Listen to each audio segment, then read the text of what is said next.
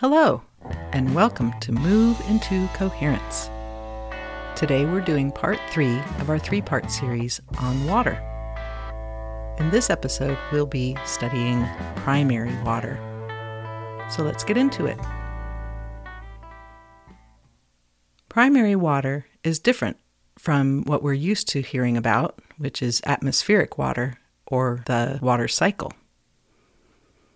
What we've learned is that the water that we have is all the water that there is. It rains down, it goes into the soil, forms lakes and things, and it evaporates, comes down as rain again, and it just cycles like that. But if at any point pollutants are added, this water can get tainted. And so it gets kind of scary when you think about it that we might be limited to this small amount of fresh water. And we've been told, especially in the state of California where I live, that we're running out, that there's a drought. There's always a drought. And we can't seem to get ourselves ahead of ourselves. But I'm here to tell you that there's another kind of water that has been known about for a long, long time that has been really kind of pushed away and pushed down and it's called primary water. The earth makes it, and it comes from a, the pressure underneath the crust, and the water vapor, the water molecules, will combine and form vapor, and then this superheated water will form will push up through the cracks that form in the crust. The cracks form because the earth is continually growing expanding, and these cracks form, and the water can come up through those cracks. A lot of times we find primary water in rocks, and between rocks, and in the fissures of rocks, especially granite.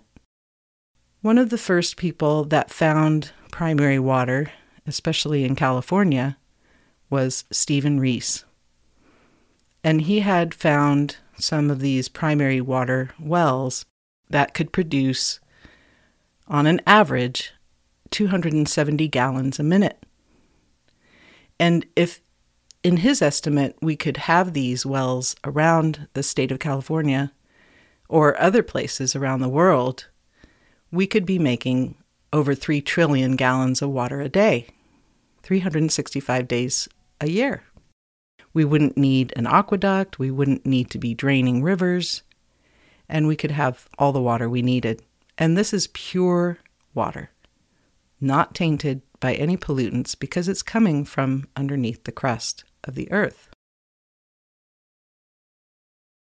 This is a problem because people have not wanted to have these sources of water known about.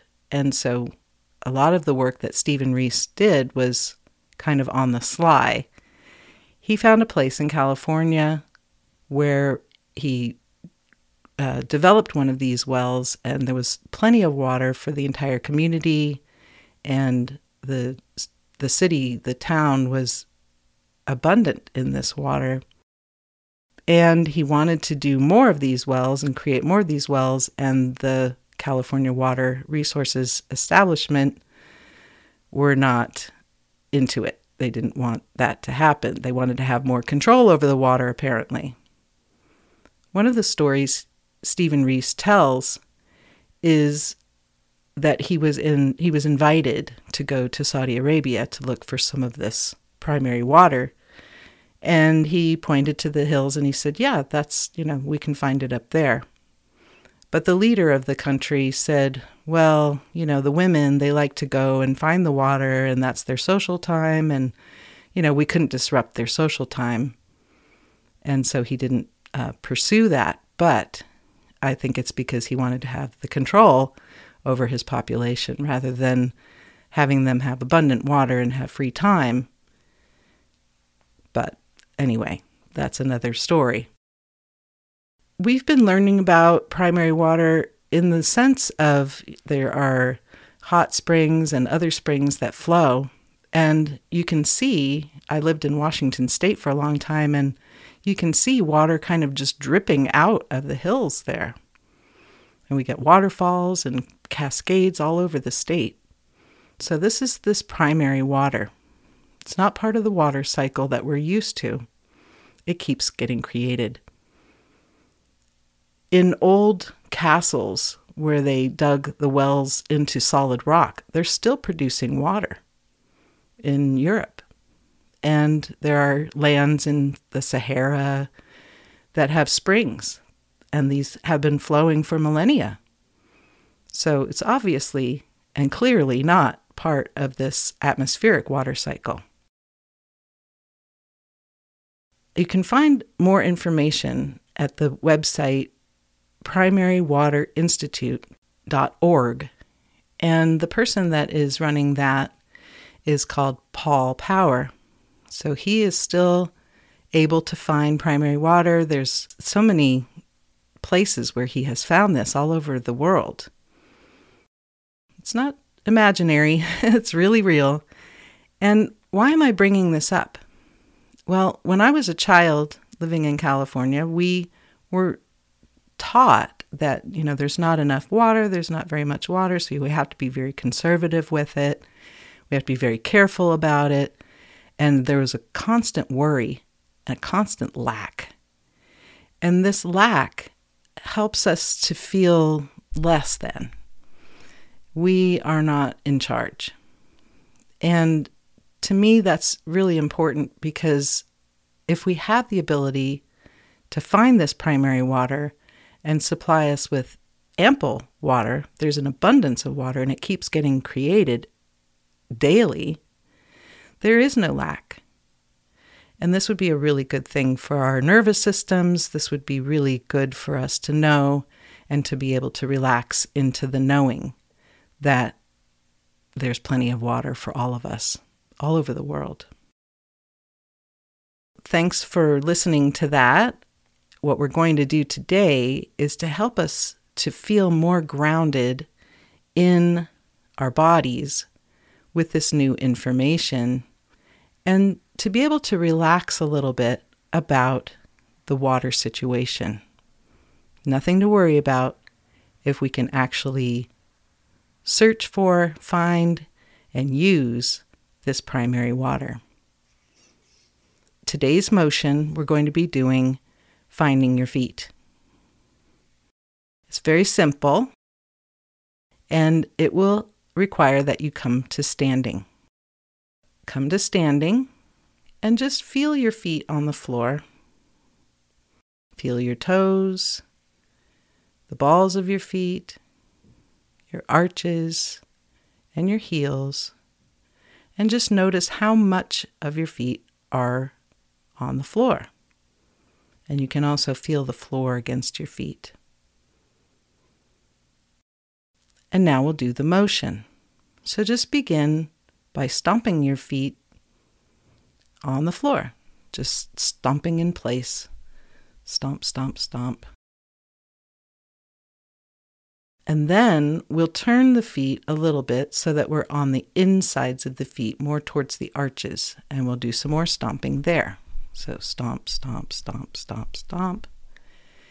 And then we'll turn the feet to the outsides of the feet, sort of on the sides. And again, we'll do some more stomping. So stomp, stomp, stomp, stomp.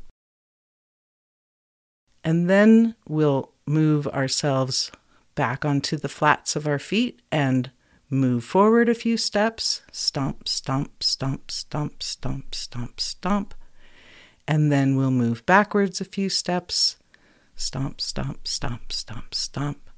And then pause and take a note of what you're noticing in your feet now.